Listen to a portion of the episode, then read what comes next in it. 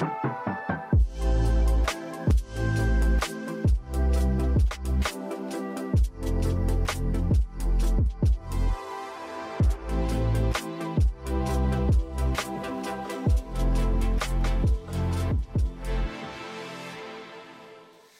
third week and final week of How is This Possible series. A couple weeks ago, it was pointed out to me that maybe uh, as I was giving the list, if you were here, if you're watching with us online, I gave a list where we see Jesus in all of the books of the Bible. You guys remember that? And uh, it was pointed out that in my list that I had uh, missed the book of Malachi. Uh, the thing that I love about um, being a pastor and a teacher on Sunday mornings is the accountability that comes with it. Uh, the opportunity to be corrected through emails and text messages. And, uh, and, and, at first, my response was, nah, I didn't miss Malachi. And then I went back and looked and I missed it. So, some people who make lists, they have to have the list complete and so I'm going to give you Malachi. Malachi, uh, we see Jesus as the Son of Righteousness who brings healing. So you can write that down uh, and you can stop emailing me about it. Uh, last week, Pastor Jay brought us in the series uh, to this point uh, of ascension where Jesus has been appearing to the disciples, he's been showing up with them. Uh, showing up to them, and now they uh, are at this place where Jesus is going to ascend into heaven. The disciples are there. Somebody asked a question a couple weeks ago. They said, Were there witnesses to the ascension? The witnesses were the disciples. They were there. They saw Jesus ascend into heaven. And as Jesus was ascending, he gives them uh, these words. He says to them, I will be sending to you a helper. I'm sending to you a helper, which we know to be the Holy Spirit. You know, last week, Pastor Jay talked about, you know, like Netflix. He used the analogy of Netflix, and it's like the, the sequel or the prequel or whatever. I'm going to use the same thing and just say what I want to do is I want to go backwards. So this is a flashback uh, to all of the times that we see in Scripture, not all the times, but a lot of the times that we see in Scripture, where we're just kind of scratching our head going, How is this possible? How did this take place? Now, this isn't a complete list, it's not all the books of the Bible, but uh, so if, you, if you're one who uh, needs every book of the Bible, you're going to be disappointed. Please don't e- email me about it. Um, but we, th- we see through Scripture these moments where these things take place, and we're just like, how is that possible? I mean, the, the first obvious one is in Genesis where we see creation, right? Just the creation being spoken into existence. And we're just like, how is this possible? In Exodus, we see the parting of the Red Sea. We see water coming from a rock. We see bread coming down on a daily basis from heaven. We see a pillar of cloud and fire. In Numbers, we see an ass speaking in a human voice. We see in Joshua the crossing of the Jordan River. In Judges, we see water coming again from a hollow place.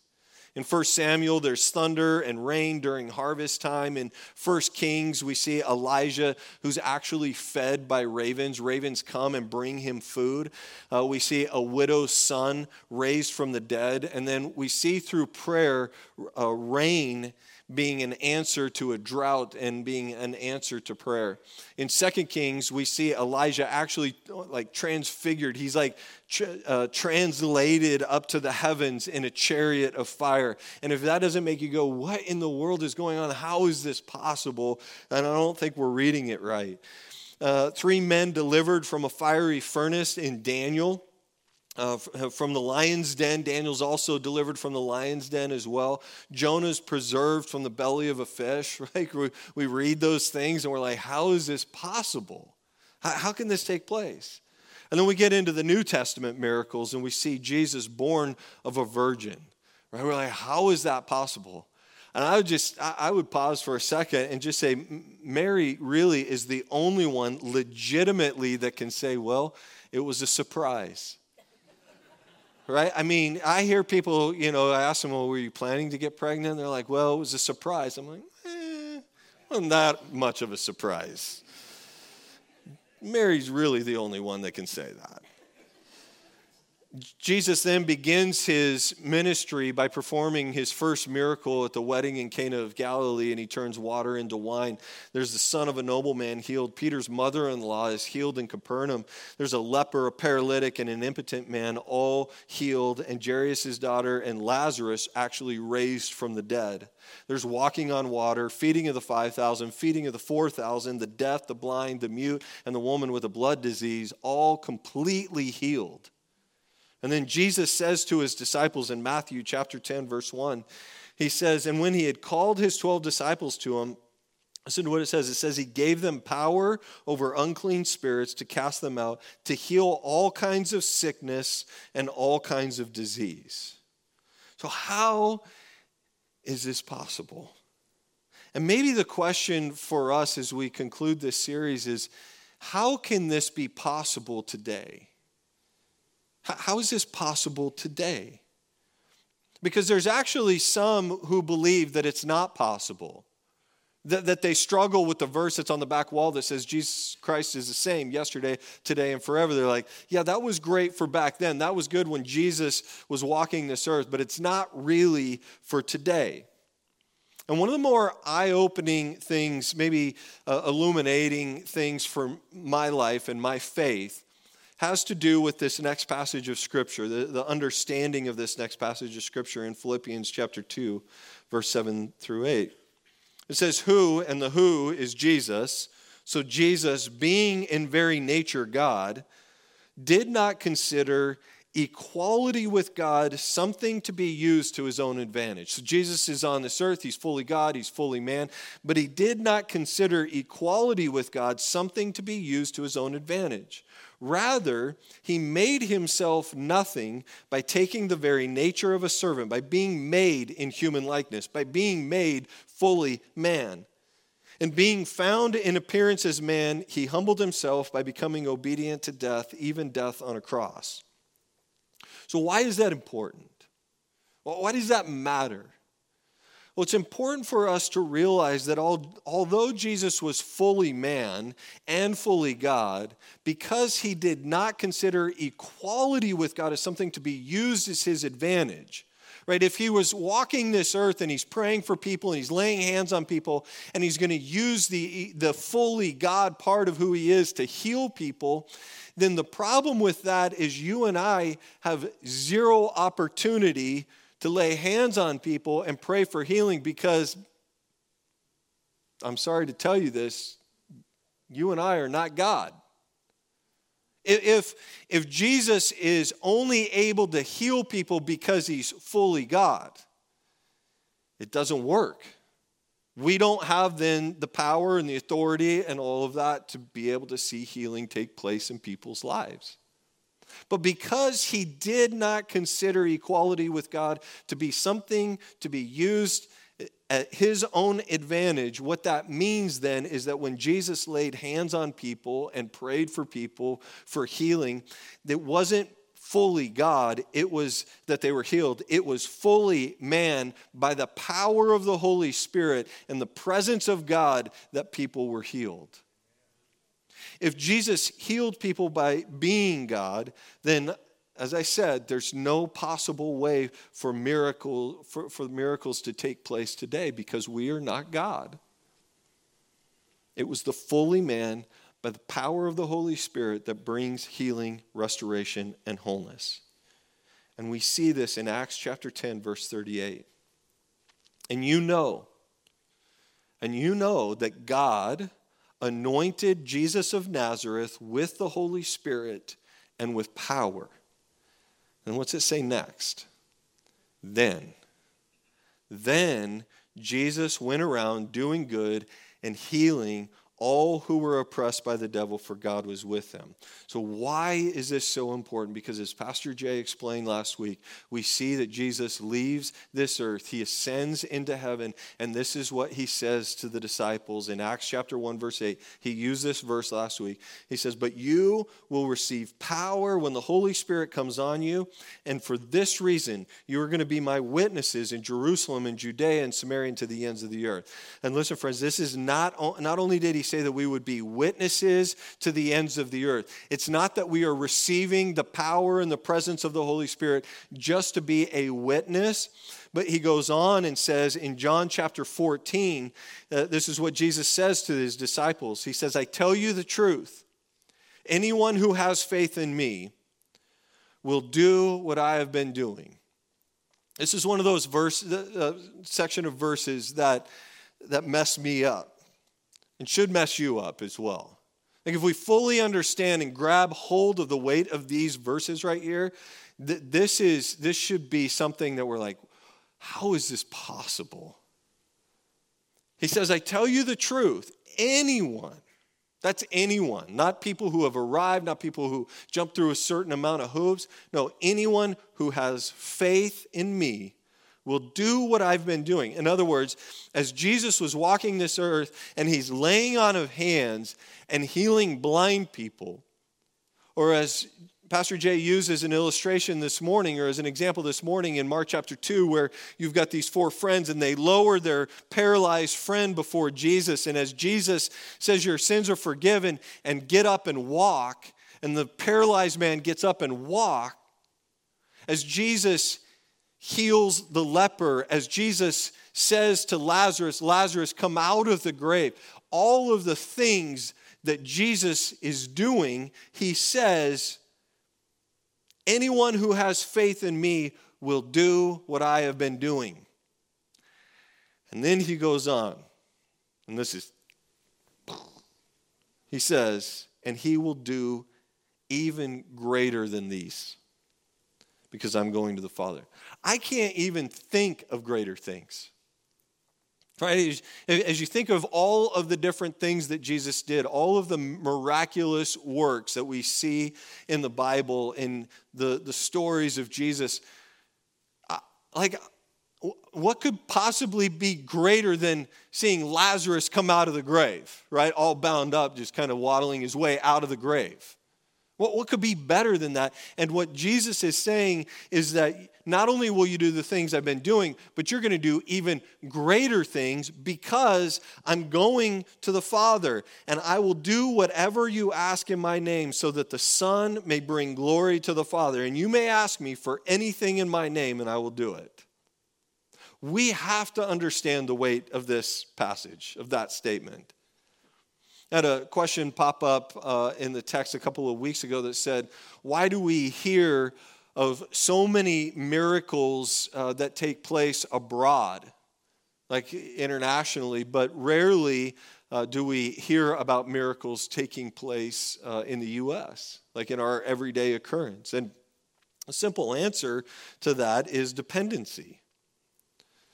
It's, it's dependency. I mean, I know that's such a simplistic answer to that, but the reality is, is we live in a society and a culture here in America where um, our first response is, is ourselves.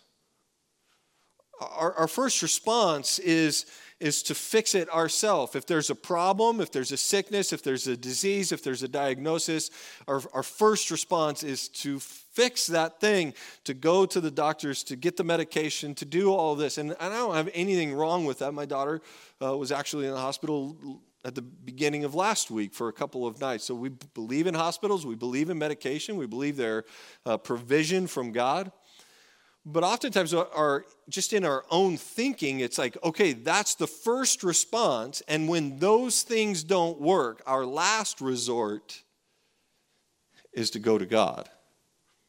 Well, we have so many things available to us, not just talking in physical medical care or things like that, but just in our everyday lives, that we don't really need the power of God to intersect our lives in order for us to remain fairly comfortable.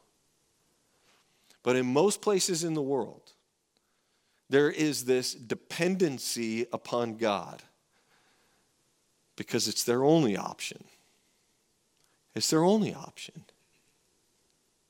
Now, it wasn't always this way in America. I mean, there, there was a time in which there was such a dependency and an expectation that God would move and do the miraculous. There was, there was this element of, uh, of dependency to just say, God, it, it was first and foremost, you move and work. I'm going to talk a little bit about um, our denomination. So, our denomination, if you're not aware of this, if you haven't been through Connection or newcomers, we encourage you to do that. But we talk about this mostly there. I don't I rarely talk about kind of the history of this movement that we're a part of. And but our denomination was founded in the 1920s, and uh, it was founded by a woman named uh, Aimee Semple McPherson. I thought, well, you know, it's Mother's Day. We'll talk about her. She was a mom. And uh, not only was she a mom, but she was a, a pastor, she was a preacher, uh, she was an evangelist and missionary.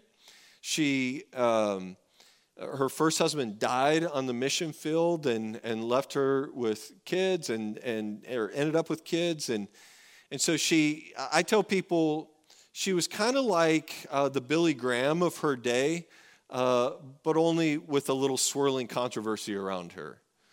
Uh, Billy Graham, I mean, I, at least I've never heard or seen any controversy around uh, the man Billy Graham in all of his ministry and, and all of that. Maybe, maybe there was, but I, I, haven't ever seen it. Uh, Aimee Semple McPherson was human. She, she was, you know, listen, it, you're planting a church in the 1920s and starting a whole denomination in the 1920s. There are whole sections of Christianity today that don't believe women should be in ministry, in, in teaching leadership platform ministry. We obviously aren't one of those uh, because we'd be pretty hypocritical if our, if our founder or the found, founding person of our denomination was a woman and we're like, hey, thanks for founding that. Women are no longer allowed on the platform. Right? I mean, that would be crazy. But this woman, Aimee Semple McPherson, she planted a church in Los Angeles. She was one of the most influential people in the history of Los Angeles. She, uh, they built a church called Angelus Temple. It was the first domed building west of the Mississippi. This is, that's unbelievable. I mean, this woman was, was just uh, amazing in all that she was able to accomplish. Well, she also had a huge healing ministry. And I, I pulled up a story from a guy named George Jameson. He, uh, he was alive during the times of uh, Aimee Semple McPherson's ministry at Angelus Temple. Uh, he, he, was 10 years old when he was able to uh, first witness some of the ministry that was going on. Uh, he just passed away in January of 2020. I don't know how old he was when he passed away, but uh, he was old. Um, but he recalls it like this He says, Every Wednesday, Angelus Temple conducted healing services. Ambulances brought the hopeless cases from area hospitals, and you could see the ambulances lining the streets. Their occupants camped inside the temple, believing for a miracle. He said, I wanted to see those miracles for myself. I re- remember riding a, a streetcar after school to the temple where I would work my way to the front of the sanctuary so I could be as close as possible to the altar when God did the miraculous.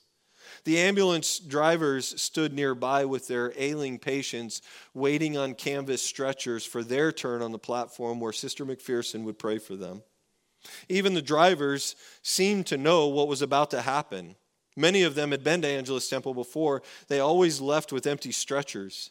I saw Sister McPherson lay hands on people who could barely move and offer a simple prayer of faith. And then I saw these people crawl off their stretchers, healed and praising God. One day, I decided to beat the crowd and find my place inside the temple. Making my way from the 500 room to a side door of the sanctuary, I ran into a man on crutches. Sister McPherson walked by on her way to the 500 room, and she paused to speak to the man and myself and asked him about his injury.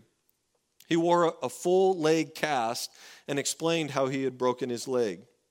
Right there in an outdoor passageway between the sanctuary and Sister McPherson's parsonage, she knelt on one knee beside the man and prayed a simple prayer of healing. The cast began to shift, and something was definitely changing. Honey, she said to me, go find a pair of scissors. So I ran into the 500 room shouting, Sister needs a pair of scissors. I should have known I was interrupting an important prayer service, but God was performing a miracle and I needed some help.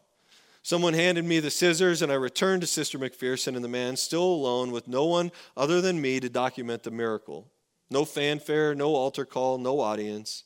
Sister cut the cast from the man's leg, stood with his full weight on the leg, testing its strength, and then he jumped and walked completely whole. He goes on and says, I never heard a testimony in church about the man's healing.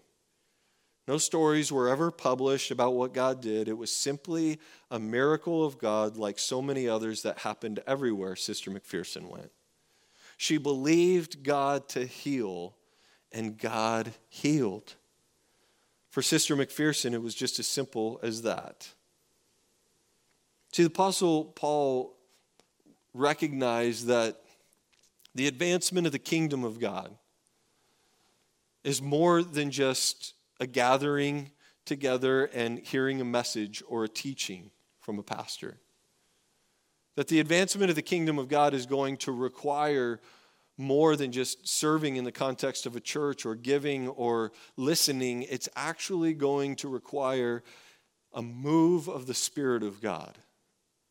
Look at what he says as he's talking to the church in Corinth, and, and just listen to this kind of as he's almost speaking to us. He says, I came to you in weakness and in fear. It's one of the most vulnerable times in which Paul really kind of communicates that all of what he's doing. I mean, he wrote writes all these books in the Bible and he's saying to this church, this isn't about me.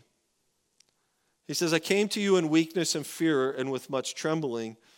And he says, My message and my preaching were not with wise and persuasive words, but with the demonstration of the Spirit's power so that your faith might not rest on men's wisdom, but on God's power. See, we've, we've kind of created a, a culture that exists today in the context of churches and uh, in the local church where you have one person on the platform and it's this monologue format and uh, and and there's almost I don't think this is the case in our situation but we've kind of created a celebrity pastor mentality where we follow the words the persuasive words and the wise words of the preaching of the leader. And somewhere we have forgotten the demonstration of the spirit's power See, it's, it's not enough for me to just give you wise words or teachings from the scripture. We have to be dependent. You and I, not, not just me, but you as well, have to be dependent upon the Spirit's power so that our faith might not rest in me or some other pastor that you watch online or whatever, that your, that your faith would rest on God's power in your life. Ephesians chapter 1 says this in verse 17. This is Paul speaking again now to another church, and he says, I, I keep asking that the God of our Lord Jesus Christ, the glorious Father, may give you the spirit of wisdom and revelation so that you may know him better. I pray that the eyes of your heart may be enlightened in order that you may know the hope to which He has called you, the riches of His glorious inheritance in His holy people, and His incomparably great power for us who believe. And then He says something very important. He says that power is the same as the mighty strength He exerted when He raised Christ from the dead that's my hope for us, Lifehouse, is that we would be a people that understand the spirit of wisdom and revelation so that you may know him better. And I pray that the eyes of your heart might be enlightened in order that you may know the hope to which he has called you. that The riches of his glorious inheritance in his holy people, his incomparably great power would be available for you who believe.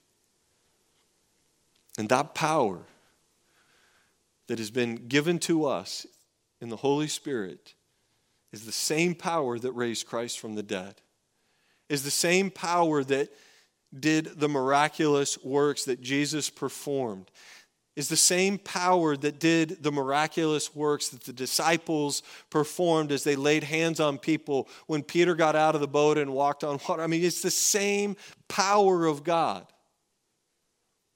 We're getting ready to go into a series entitled uh, by my Spirit, where we're going to take a look at the revel- relevance of the Holy Spirit and the power of the Holy Spirit in our everyday lives.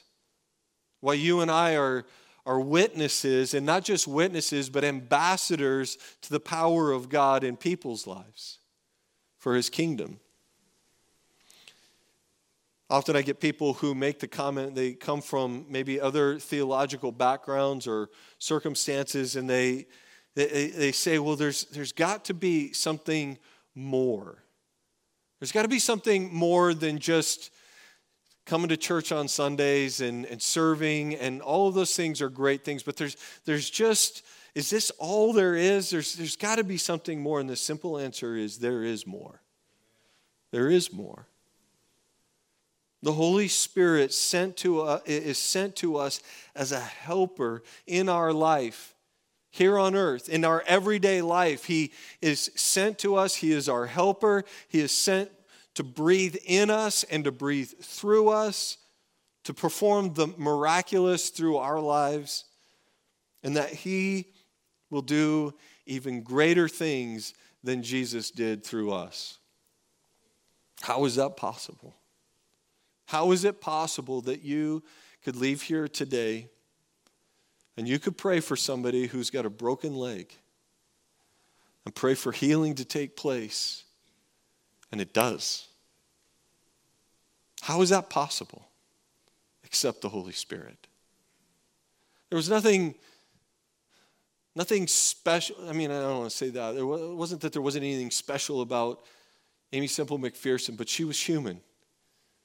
She made mistakes. She hadn't arrived to some level I was talking with uh, a young man last week, and we were talking about the miraculous, and we were talking about what God does in and through us through the Holy Spirit. And and, and, I, and I was asking the question do we have the faith to actually believe that when we pray, God is going to heal?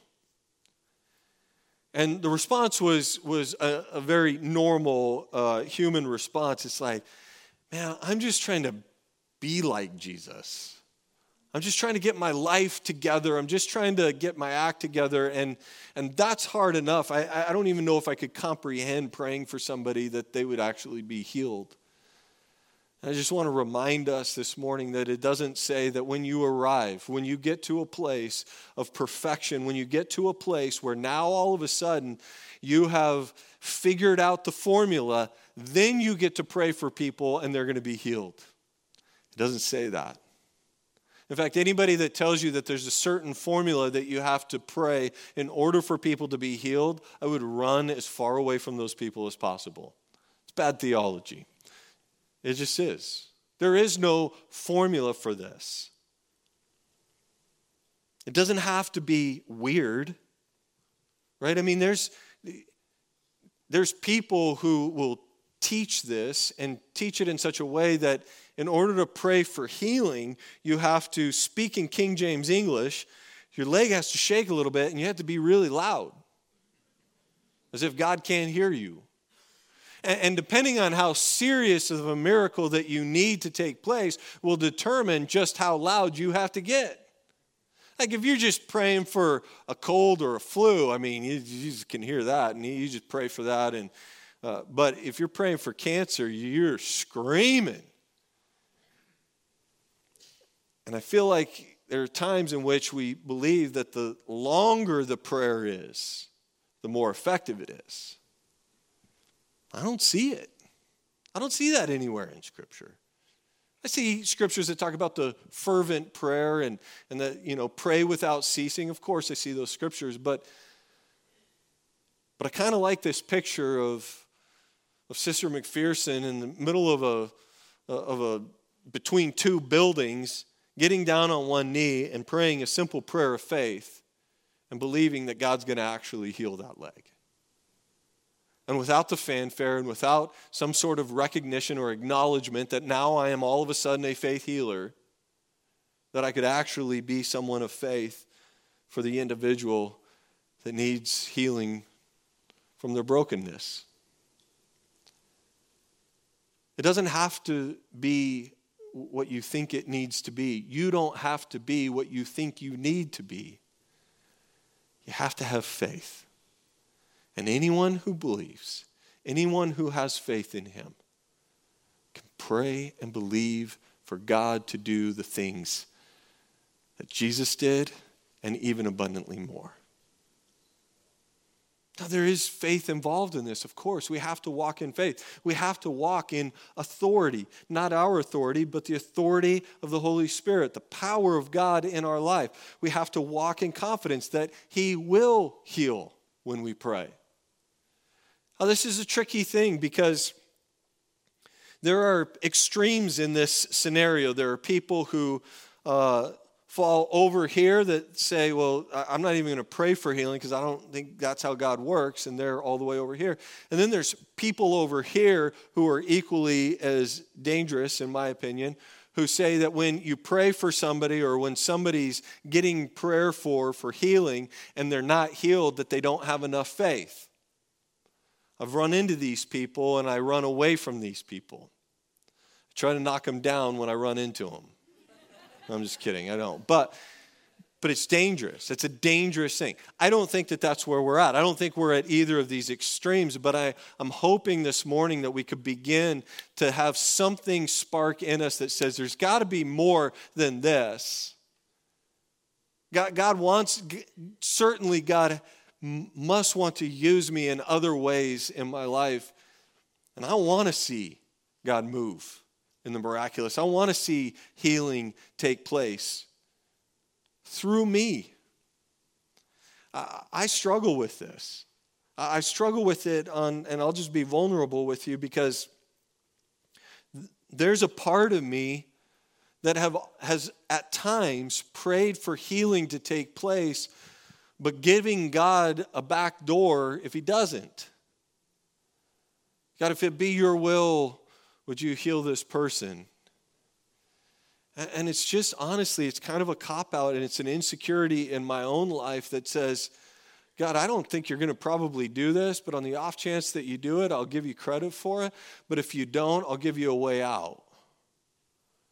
I mean, have you been there before? Have you, have you been in that kind of a, a moment where you're like, I don't think God's actually going to do this, but I, am supposed to pray, I'm supposed to be, uh, have faith, and so I'm going to have the faith. I just, ah, I don't know.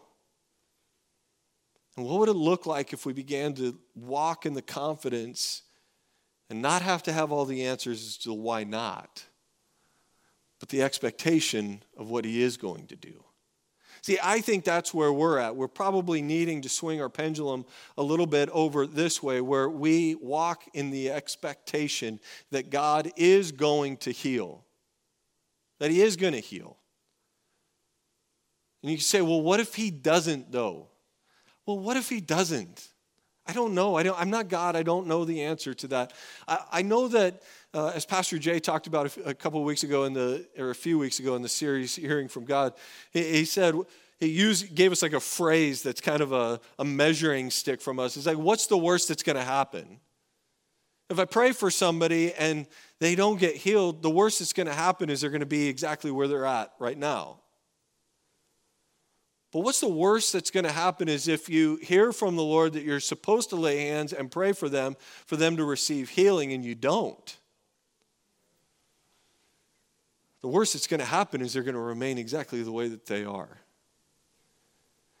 And I know it's hard for us because we, we struggle with hearing from God. We struggle with this idea that God could actually use us to lay hands on someone and pray for them and see healing. But He can. If He can use the disciples, these guys were these guys were rough guys. Paul, who used to kill Christians, you know, kind of a bad guy has his life radically changed and he sees healing take place, he sees miracles take place. If he can use somebody like that, he can use somebody like you and me. We have to walk in the confidence that God is going to heal. And I know that's hard for us. But what would it look like to the testimony of everyone in our life circle when we go into our life circle, whether it be work, whether it's our home, whether it's our neighborhood or our school, and we go expecting that there's going to be divine moments where people are going to come to you and say, I need prayer for this. And you're going to lay hands and you're going to expect that they're going to get healed, and they do.